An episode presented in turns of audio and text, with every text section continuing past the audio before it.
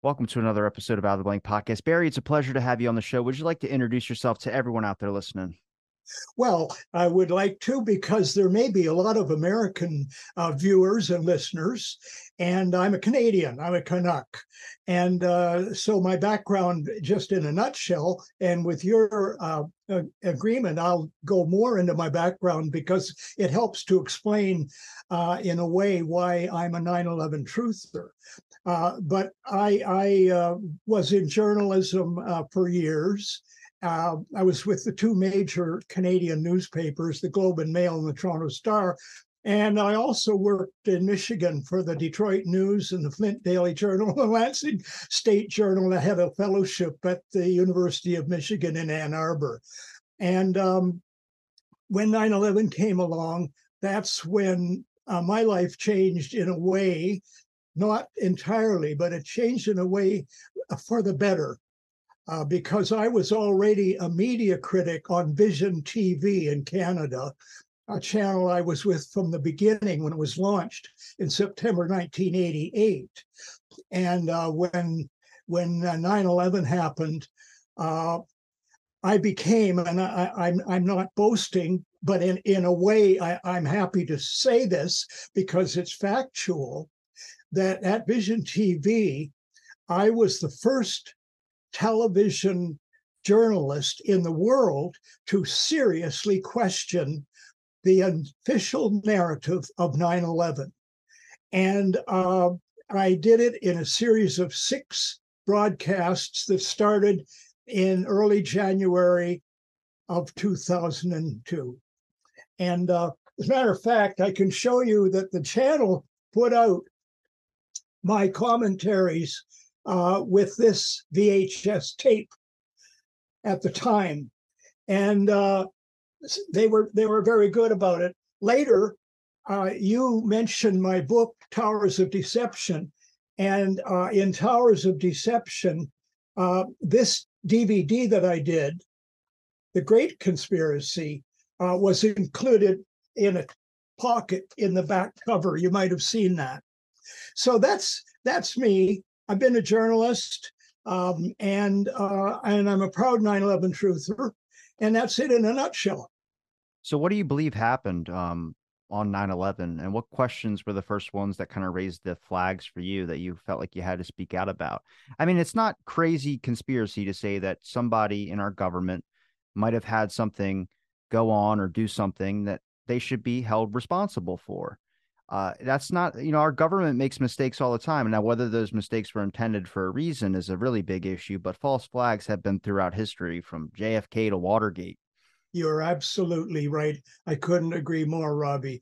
And and so uh, to just take it right from the day of nine eleven, uh, the I was, I, I, I'll be, I said I'm going to be personal. So, so on the day of nine eleven, a neighbor of ours uh, said across the back fence to my wife, Jeannie, I think there's something going on in New York that would interest you. So we went into our living room and uh, turned on the T V. And we were joined by uh, uh, a guy who's remain, who was a friend. Uh, he was half of the couple that rented our basement apartment for five years. They became very dear friends. They're friends to this day of me, uh, and, and my wife passed away in twenty nineteen, and my son, and so on. And so we were sitting there in the living room, and we're watching a tower come down.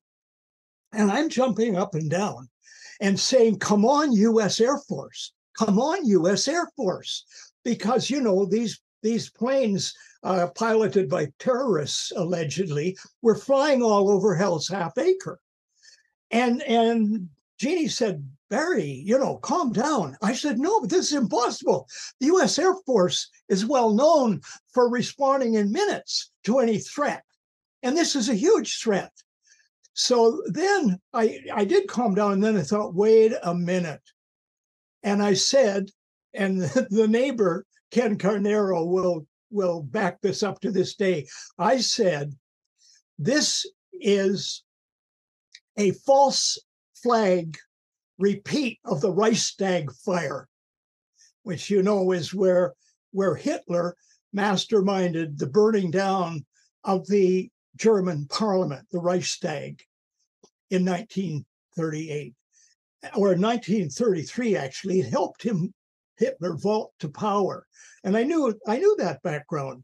And I said, this is a Reichstag fire two thousand one. And that was before noon on the day. But what, what alerted me to it is this, and I, I will go into my background a bit, you know, to explain how did I become uh, uh, not a conspiracy theorist like you. I really find that term offensive and actually a propaganda phrase in and of itself. It's a quick way to get people to shut off from the conversation. Oh, I've seen it happen a hundred times. Yeah. So, so anyway, the reason that I was able to identify the events of nine eleven as a false flag operation, in other words, an inside job done by the U S government or elements within it, uh, was because of this. I knew from my upbringing about the Reichstag fire. My dad was a clergyman, a United Church of Canada minister, and he was very, he was actually political. He almost lost a pulpit because in the thirties, he was preaching against Hitler from the pulpit.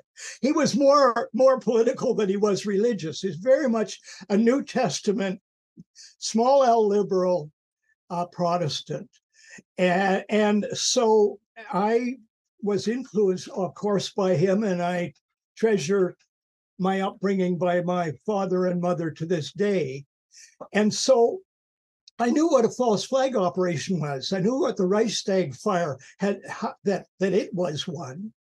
And then as I was growing up, and this is in northern Manitoba in Canada, I got very interested in airplanes. And uh, as a matter of fact, my interest went back to when I was about four or five years old, believe it or not. And we lived in Port Hood uh, on Cape Breton Island. And the Hindenburg, this gigantic German airship with a big swastika on its tail, as you know, went right over Port Hood. It was absolutely memorable. Those airships, by the way, you know, they sometimes flew at an altitude of seventy-five feet. So it was huge. And I could hear the motors thrumming. Well, that very night, it crashed and burned in New Jersey. So I was connected to, to history in that way, but I was connected to aviation in that way.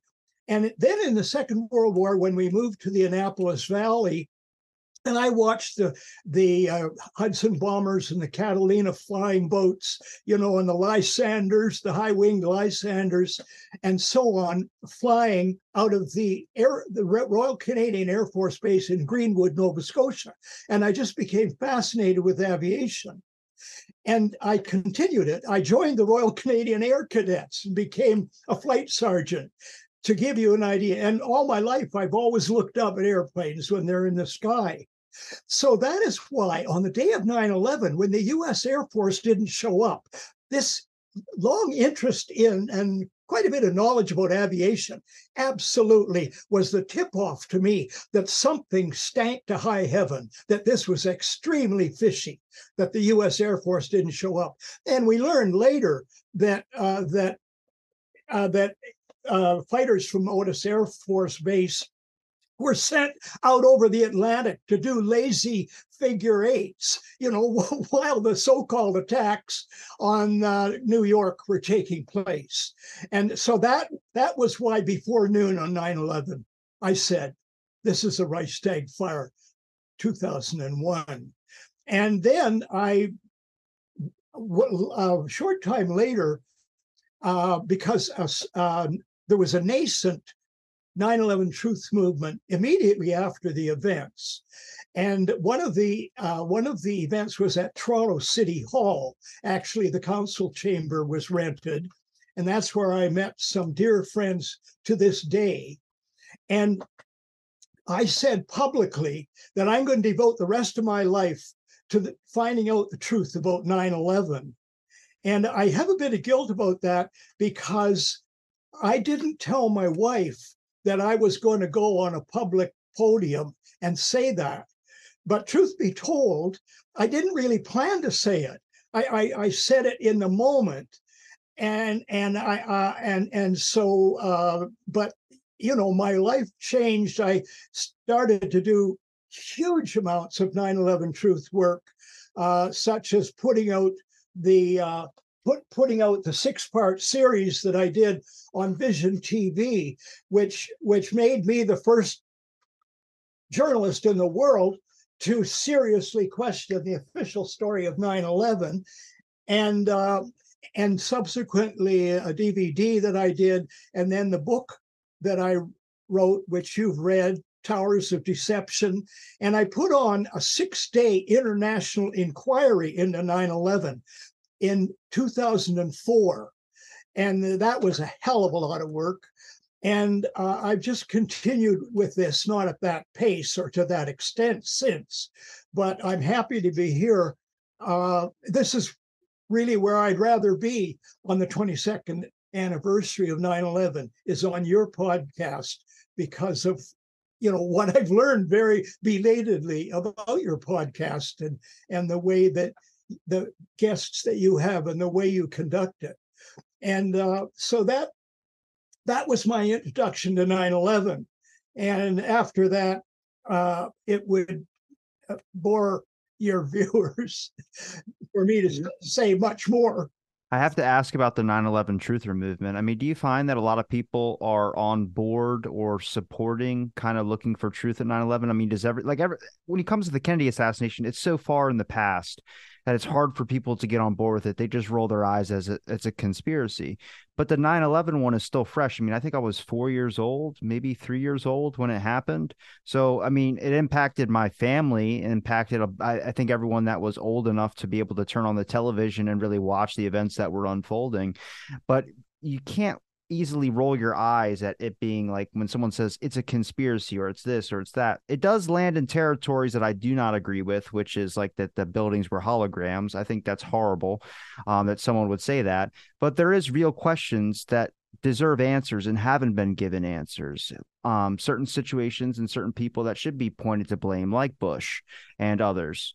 So when it comes to the support or when you speak out about being a nine eleven truther, do you receive positive or an understanding from people? Do they listen? Or do you like what what happened to your career with just speaking out about nine eleven? Well, you know what? I've been lucky because my career has uh, not been, I, I haven't suffered personally. Every once in a while, you somebody says, well, they roll their eyes and say, well, you're just a conspiracy theorist. But actually, I've encountered very little of that.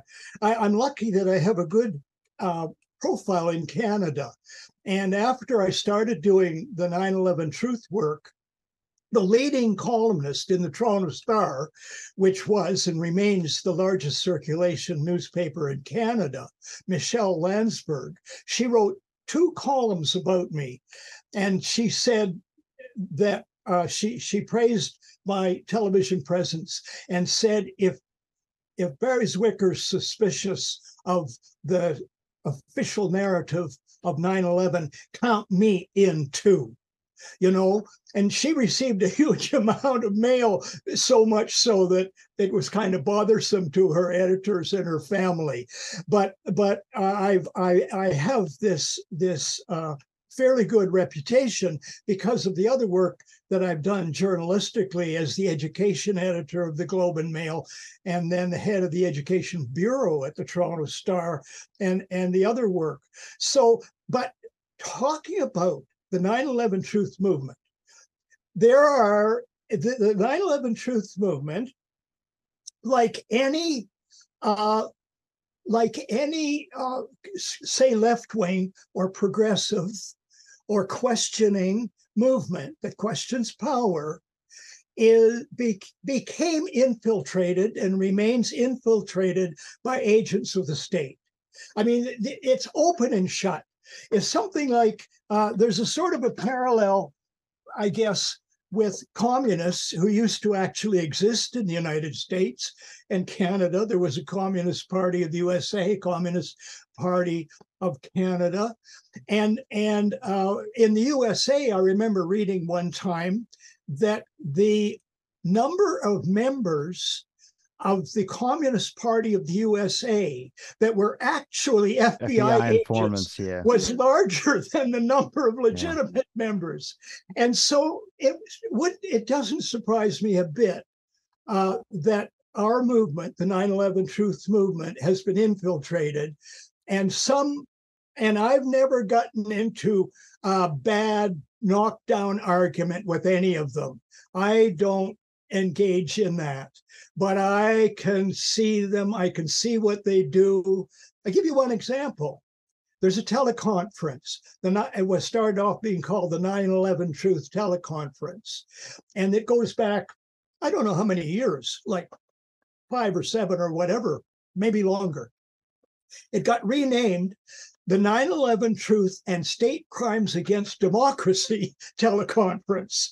It's a uh, you know a, a long title, but I think it was legitimate to expand the view a bit beyond the truth about nine eleven as far as we can apprehend it, and larger crimes against democracy. And so on the teleconference, and I do have hearing problems. I got hearing aids in right now, and uh, I, I have to, you know, live with that the best I can. But the number of technical problems that has arisen on those telephone conferences of nine eleven Truth and State Crimes Against Democracy teleconference, the number of times that people's words have been garbled and that strange noises and banging come about. The very latest one, there was this constant banging. And the host said, you know, who, is someone online that's banging something? And uh, this is disruption. This is disruption you would expect from the F B I, the C I A, and whatever. And and uh, because this disruption is is their main product, right? That's their raison d'être, is to is to interfere as it as it has with all regimes all over the world, if I may wildly generalize, that when there's a movement to call power to account or to resist power, to question power, uh, that is when the authorities of whatever government it is can be everything from a ostensible democratic government right through to completely authoritarian, you know, military dictatorship like Pinochet or whatever. Always, always, always, they do everything they can to disrupt questioning and dis disrupt resistance. And of course, with Pinochet, they killed people. And I was shocked uh, to read, and I think it was in the New York Times weekend supplement this past Sunday, just yesterday, I think that's where I saw it, that the resurgence of the right wing, uh, you know, in Argentina has been quite noticeable. And there are people who look back on the Pinochet, what was it, eighteen years of, of military dictatorship, when people got disappeared and they were killed by the thousands, and and and something like, I can't, I'm very poor at my arithmetic, but something like, you know, thirty-eight percent or something of Chileans uh, say, yeah, well, maybe we need a dictatorship again. You know, people never seem to learn. And so when when the nine eleven Truth movement has been infiltrated, and it hasn't come asunder because of it, because those of us who suspect this, uh, we don't engage ourselves in fights that will guarantee that it comes asunder. But but that's a reality. Can I ask why why some of the nine eleven truther accounts vary? Like, it seems like if you look into the nine eleven and you look at the more conspiratorial stuff, the accounts vary wildly. Do you think that's deception from the American government to put that in there? Like, some people believe stuff like, it's just like with the J F K stuff. Some people say Jack Ruby didn't shoot Oswald, where I'm just like, all right, all right, what are we talking about? And you kind of have to take a step back and be like, is this a person that really believes this, or is this a person that is maybe given information to distribute to really confuse the situation? I mean, look at our media people that were covering nine eleven that day. Did anybody do their job correctly on the big screen news, the, the letter networks? Did anybody do it right? Are they getting feedback from somewhere? Every time a documentary comes out that's the official narrative, you're telling me that there's no other people out there that'd be willing to speak something different than the official narrative?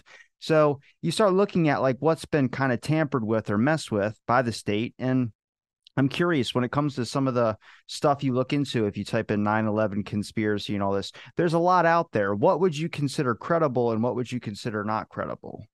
Well, first of all, there are very few people in the nine eleven truth movement. When I was on my book tour uh, for Towers of Deception, you know, I met a lot. I used to travel to the States every once in a while, to New York, San Francisco, and so on. And um, so, and, and of course, I've been in touch with email, uh, uh, by email with, with truthers. And, and uh, some of them have become close friends. And there's no question about their authenticity. No question at all. But then there are these others. There's two main ways I would say that the nine eleven truth movement has been impacted. And one of them is not outlandish theories, really. One is that it started to be conflated with those who claimed. Okay. Uh, no, no, no, no. That's a YouTube thing. Don't do that one. Yeah. So that that is one thing. The second thing is that the infiltration, and I will not name names, it would not be helpful, um, that there are some of the leaders, shall we say, uh, who, if you look closely at what they're saying, they are undermining the nine eleven truth movement. And quite specifically, I'll come to this, they claim This, these are leaders, that a plane actually hit the Pentagon. I see. I don't believe that one, and it's like it didn't happen. It's see the the you you are absolutely right, Robbie. Well, they showed one angle from a parking garage or something. I'm like, you're telling me there's not any other cameras around the Pentagon that could catch a view of what the hell was going on or what hit that thing? And to me, it looked not like a seven forty-seven or whatever the hell they were saying it was. Well, you know, like right from the beginning, you know, sometimes we can trust our gut instincts, you know. And for instance, right from the beginning, you've probably seen the picture of, of this Boeing seven oh seven or whatever was the make and model uh, in front of the Pentagon.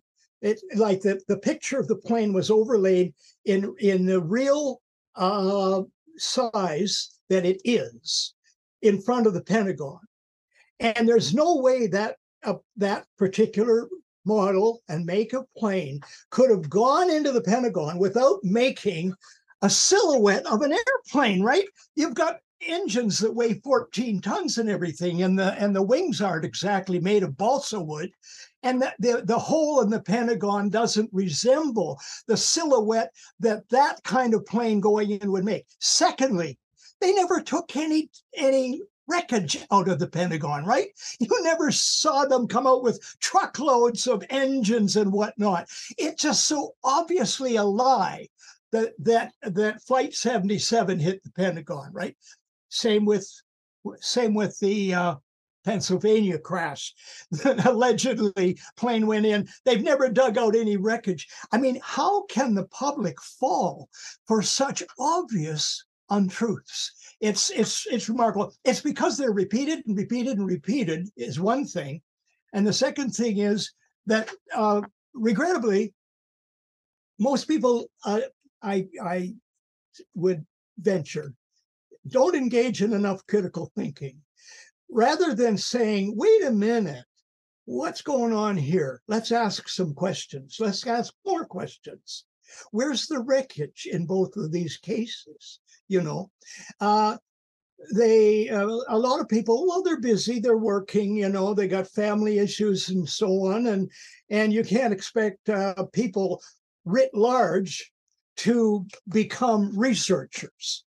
But, and the media don't help, because the mainstream media that I worked in for years on several really large issues, and nine eleven is the leading one, I would say, they not only refuse to question, they refuse to investigate, or I should put those in reverse. They not only refuse to investigate the actual facts that can be uh, found, many of them, mountains of facts, but they don't even question. There's the rare exception, rare exception, a little uh, fugitive paragraph here, a little small opinion column there. But by and large, the mainstream media have bought the official narrative hook, line, and sinker. And by the way, one of the things that I've always said when I do public speaking, I don't do much public speaking anymore, but uh, I, I I say this, and and nobody has nobody has denied it, because it's undeniable. Those three towers that fell on nine eleven, each of them fell in less time than it takes a telephone to ring twice. Now, there's no way other than controlled demolition that these structures made of structural steel can fall that fast. So that the idea uh, that they were destroyed by some jet fuel, which is kerosene, weakening these gigantic girders to such that they would cause these buildings to fall, right there. You know, right there, uh, you, you actually don't need to know a whole lot of other facts than that. You don't need to know a whole lot other than looking at the photograph of the hole that Flight seventy-seven allegedly made in the Pentagon.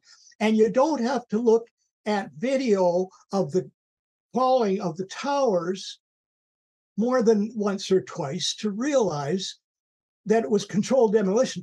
And by the way, The, the, there were journalists who were questioning what became the official narrative on the morning of nine eleven. There's a whole documentary about it. You may remember that Dan Rather said on air, you know, the way these buildings fell looked a lot like controlled demolition. demolition. Dan Rather said that? Dan Rather said that. You can look it up. I'm about to say, because I know him from the Kennedy stuff, and I'm not his biggest fan because of what he said during the Kennedy stuff. Well, I'm not a fan of Dan Rather either, okay. But the thing is that that's what he said on air, and and I, I believe that, you know, you anybody can look up the clip. If I'm wrong, uh, then I always want to. Be I, be I believe you. I just it, to me, Dan Rather saying that, I'm like, oh God, I didn't. I don't know if he's somewhat conspiracy on certain things. It's kind of like Bugliosi was not a conspiracy theorist on J F K, but he was a conspiracy theorist on the R F K. It's like what, what, what. Uh, well, any, anyway, the thing is, I believe that Dan Rather uh, was was speaking extemporaneously and honestly about just what went through his mind when he saw yeah. these these towers come down, just like uh, you know, controlled demolition would do. But by the end of that day, this prepared propaganda campaign of an alternative story about the jet fuel and all that kind of stuff. There was that guy on a motorcycle, you know, saying, well, I witnessed, you know, he he he he was obviously speaking from a script.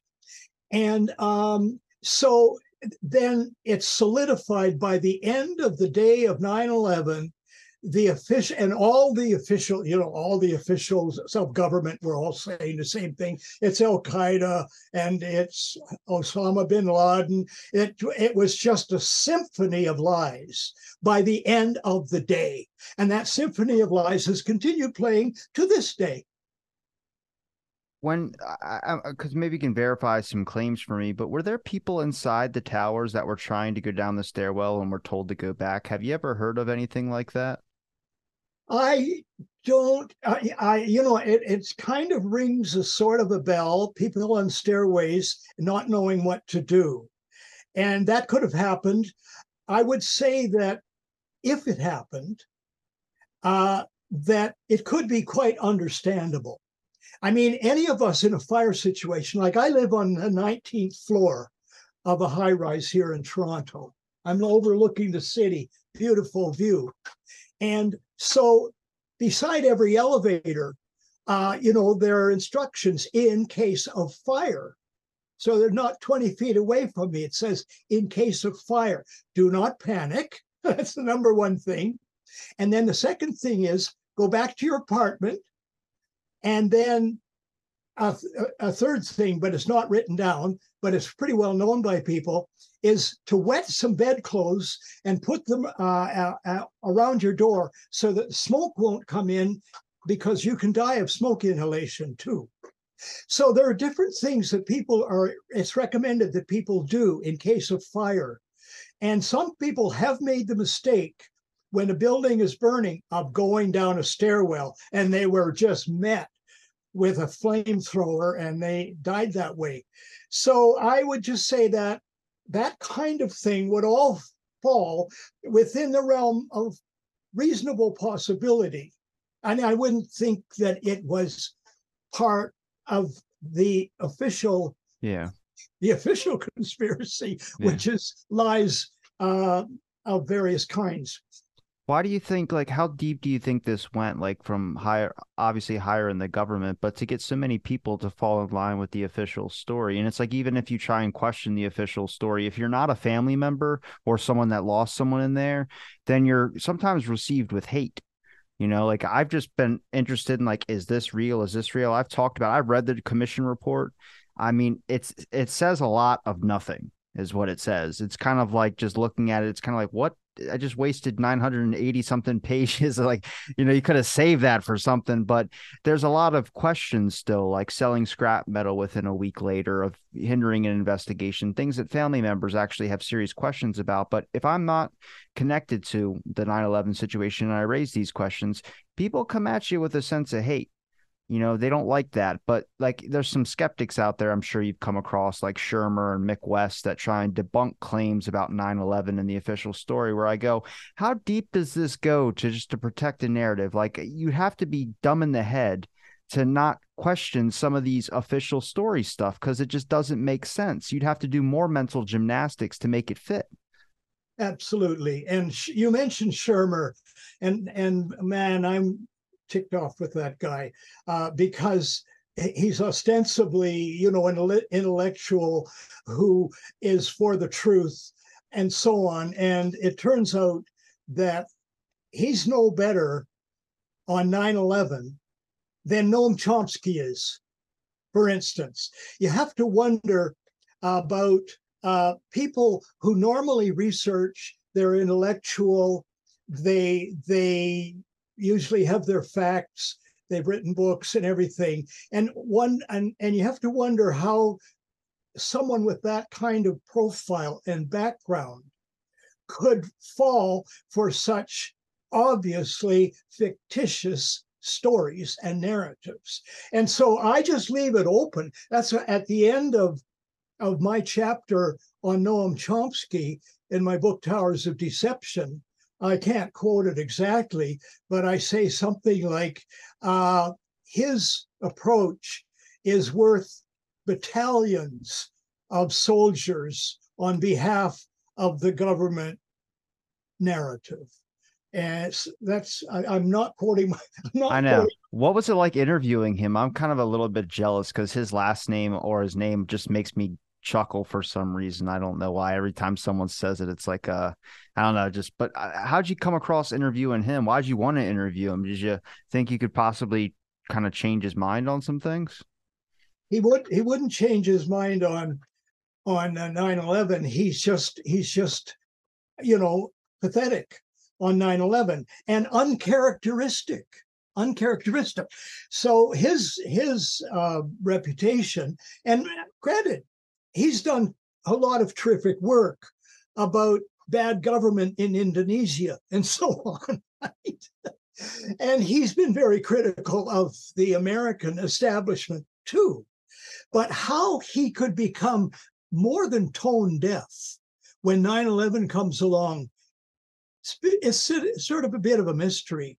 Uh, I mean, it's a suspicious mystery uh, because he just loses his investigative and his critical chops when it comes to nine eleven. Now, he wrote a book uh, about something about Camelot. Yeah, the J F K stuff. Yeah, yeah, uh, something about Camelot. And um, and what caught, caught my eye about Chomsky, I read that book. I thought, wait a minute, a lot of what he's saying doesn't add up in this book. It was the first time that I realized he had feet of clay, because initially I thought, whoa, he's a great hero of the left, you know, he's a great critic of the American empire and so on. That's the, that's the persona, that's the character that he performs and that most people believe in. And therefore they believe him. But in in the Camelot book, uh, he his his message was very scrambled, not good about J F K at all, uh, as you know better than I, no doubt. Uh, I mean, he's he. I forget where it was that he said, and you can probably come up with a quote, Robbie. He said basically that leaders don't matter, you know, that leaders don't matter. And J F K could have been replaced by anybody off the street and be as good a president. That kind of thing is what Chomsky said. I'm sure if we went searching, we'd find more than one quote to that effect.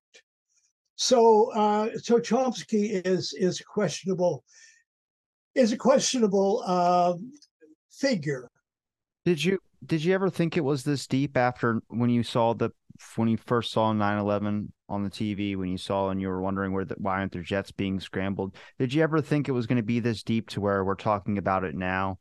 Like there's I mean, are you coming across new information all the time or something like that? Like I see that with the J F K stuff. I don't think anybody would have thought it would have lasted sixty years. And then now they're saying they're not going to give us any files in general. But with the nine eleven stuff, that's more recent than that J F K stuff. It's more, well, I would say it's equally as important, but it's just more relative to the times that we're in right now to really get some answers and get some truth before it is too long for anybody to be paying for what I guess the paying the price. I would say I wouldn't say death or anything, but punishment. You need, you deserve. Someone needs to go to jail. Whoever was trying to cover this up and has been on top of covering it up and pitching the official narrative without listening to the other side's perspective. Oh yeah, well, Dick Cheney was deeply God, man, I'm telling you, I read his autobiography. He gave that shoot down order apparently for the plane that was going over the White House, but nobody ever did anything, and it turns out it wasn't hijacked. I was like, they had to shoot another plane down then. What happens if someone didn't hesitate like that guy that ran into the room? That's what he said, though. That's in his book. So take that for what you want. Yeah. Well, anyway, Dick Cheney is deeply problematical, and it's kind of wonderful to see his daughter, Liz, uh, coming out for uh, truth relatively and democracy and and uh, not buying Trump's uh, Trump's triumph, if there's another one, uh, which could well happen, I'm afraid. But uh, I, I think that that uh, I, this is where history comes in. Example, and I'll be personal again. My birthday is November the fifth. So this coming November the fifth, I'll be eighty-nine years old. So you, you start, start to get some kind of, you know, perspective. And there's uh, a line of thought, which which I think is, is legitimate, that those of us who are older or elders or whatever you want to call us have a duty to share whatever wisdom we may have found during our lives up till now.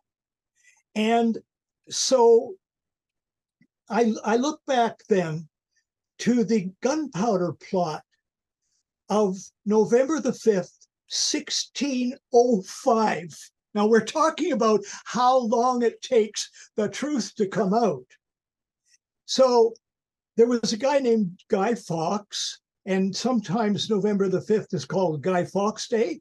Sometimes it's called Gunpowder Day. And up until nineteen fifty-nine in England, it was against the law not to celebrate Guy Fawkes Day.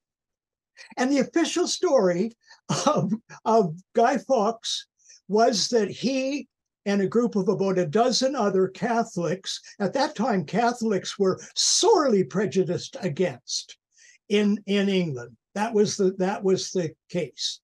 And so there was, there was a story that Guy Fawkes and some co-conspirators wanted to blow up the Parliament buildings. And so it turned out that there was uh, some security guard of the time went down to the basement of the Parliament buildings and found thirty-six barrels of gunpowder, right? And so according to the official story, the palace version, if you will, Guy Fawkes was going to set the fuses on thirty-six barrels of gunpowder the next day when Parliament was opening, and therefore the king and the queen would have been killed and Parliament would have been rubble. It was like the nine eleven. It was it was a threat like nine eleven was, that that caliber, that size. So it turns out. And when I was seventy-one years old, I wrote an op-ed page piece because it was the four hundredth anniversary of Guy Fawkes Day. And uh, as a matter of fact, I, I, I've got it here somewhere. Uh, I, it's a, probably a mistake to, it's probably a mistake to, uh, yeah, I'm not, I'm not going to try to find it. Uh, so anyway, it turns out that there was an account written the very next year, sixteen oh six, by a Catholic priest, which questioned the official story of the gunpowder plot, because it was used by a group called the War Party of rich businessmen who met in London regularly and wanted war with Spain because they could make a big profit on it. This, it really, I'm telling you, history repeats itself in these respects. So anyway, Father Gerard wrote this book, which questioned the official palace version of the gunpowder plot. Well, do you know how long it took until his book was published? four hundred years? two hundred forty-nine years. You overestimated. And, and, and uh, I, honestly, I, I, I don't know. I, it's it's never in a lifetime. It's never in three generations' lifetimes. They always wait so long to publish this stuff, and when it matters. That's right. That's right. My gosh. So anyway, I, I'd like to quote the last line of his uh, of his uh, of, of something that he wrote in his book, and now I'm not finding. Now I'm not finding the. Uh, the file I want to, and I don't want to waste everybody's time. It's kind of frustrating when you can't find what you're looking for. It's but fine. Anyway, that's how long it took for Father Gerard's book to come out. And, um, and, and obviously I would say, because it's not only his book, then there's been books by historians since. And, and it turns out that there was no basement of the, of the Parliament buildings. There were There were barrels of gunpowder found, but they were of, uh, of a very bad uh, quality. They were moist, and they never would have really blown up. And there were just holes and holes and holes in the official palace version of the gunpowder plot. Now, mind you, there was a one-day trial, and there were thirteen of them were hanged like the next day. And I think some of them were drawn and quartered, as was the custom in those days. So it was all uh, it was all planned by uh, by really the king's uh, main deputy, uh, Lord Cecil, and he had spies out everywhere, and he was a he was a real Dick Cheney type, and and uh, didn't have a heart. Union of Art. So I'm sorry I'm describing it so badly, Robbie. No, that was, that was good, man. I wanted to ask you about, are you optimistic that the truth will come out? I mean, are you hopeful? I mean, and, and also, what else about maybe some things that people can do that would be listening just to maybe educate themselves better? I mean, like I said, the reason I was asking some questions about accounts that are credible and accounts that are not is because when you search up into into nine eleven, you come across a lot of information, and it's about sorting and trying to find the truth and trying, like, there's a bunch of stuff like that. I know there's things about like the dancing Israelis, all this type of stuff where it's just, it becomes mass confusion at this point. You end up getting exhausted and wanting to kind of tune out a little bit. So I'm looking for a direction, not only for me, but also for anybody out there listening that would want to look into it. And also, are you hopeful that enough people will demand truth to get truth? I'm still hopeful about the Kennedy stuff. Well, I can't honestly say I'm hopeful. You know, in in the memoir that I'm writing, I'm uh, I've already started writing hope versus no hope, in ver in regard to various things, including not least global, what was called global climate change, which I think should be called global burning or global burning and boiling. It's really reached a critical point, and it's it's going to get worse. Um, so what I would suggest to anybody who retains some interest in nine eleven, if there are people whose minds are closed and who just say, well, you know, Al-Qaeda did it, Osama bin Laden, bin Laden did it, and I, I, I don't want to know anything more, that's the facts of the matter. But there's no point in, there's no point in discussing more with a person who says that. Say, thank you for your opinion, uh, I appreciate it, and and just don't have an argument. But for those who who are interested for whatever reason or reasons, maybe they're watching this podcast, then if they read one book uh, about nine eleven, just one, uh, they, uh, mind you, there are some books that support the official story, so I don't mean those, but I would say that uh, I wouldn't, I, I don't hesitate in, in recommending my own book, Towers of Deception, which which you've read, Robbie. Uh, and another very good book is called The Terror Timeline. Uh, That's the one I got to read next. By Paul Thompson. And uh, one thing that I did as part of my nine eleven truth activism is, I think I mentioned, I don't know if it was before we started recording this conversation or since, but uh, I, I led uh, uh, a six-day inquiry into citizens, it's called Citizens Inquiry into nine eleven. And it was held at the University of Toronto in late May and June of two thousand four. It was actually the first, the second of three inquiries. The first one was in what the first one was in San Francisco. Uh, there, there's the uh, cover of of a D V D. See S F one. So that was the first citizen inquiry, San Francisco one, and then the second was in Toronto, uh, and the third one was in New York. I, I attended all three, to say the to say the obvious, and so if if. Uh, You read any book about nine eleven by David Ray Griffin, you know, this tremendously prolific and wonderful academic and person and author and researcher and philosopher and professor of religion of Claremont University in California. Any of his books about nine eleven are worth reading. My book is worth reading, if I do say so. It was a Canadian bestseller.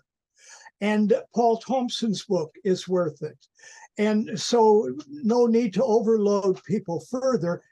Try to borrow a book from your library, or you can buy them on Amazon or whatever, if the if the price is good. And, and any of the basic books written by people striving to find the truth out about nine eleven will cover the territory pretty darn well. And and uh, so that's what I would recommend. Educate ourselves.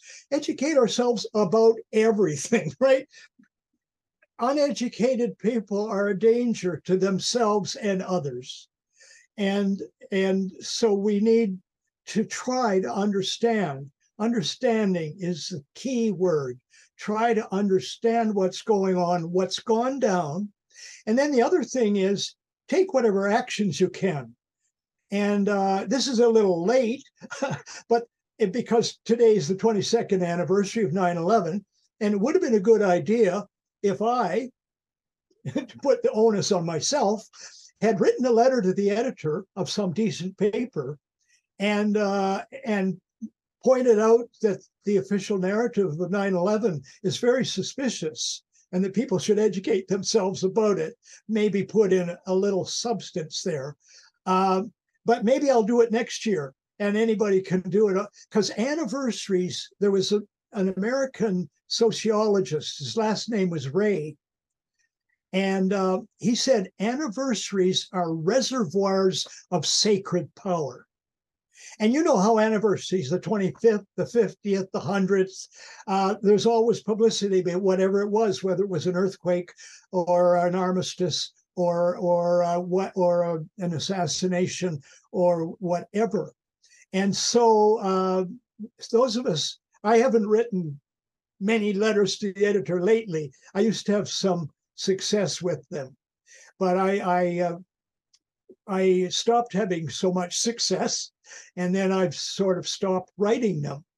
And but I encourage, because there still is a letters to the editor page or section in in most newspapers, and the letters are the second best thing, best read part of a paper or a magazine after whatever is leading off that paper or that magazine.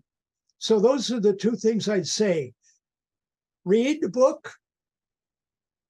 Take some action, even if it's small. Is there a place where people can find your links, Barry? You've given me enough of your time. Uh, well, you know, I, I had I had a uh, a website, but I just let it become cobwebby.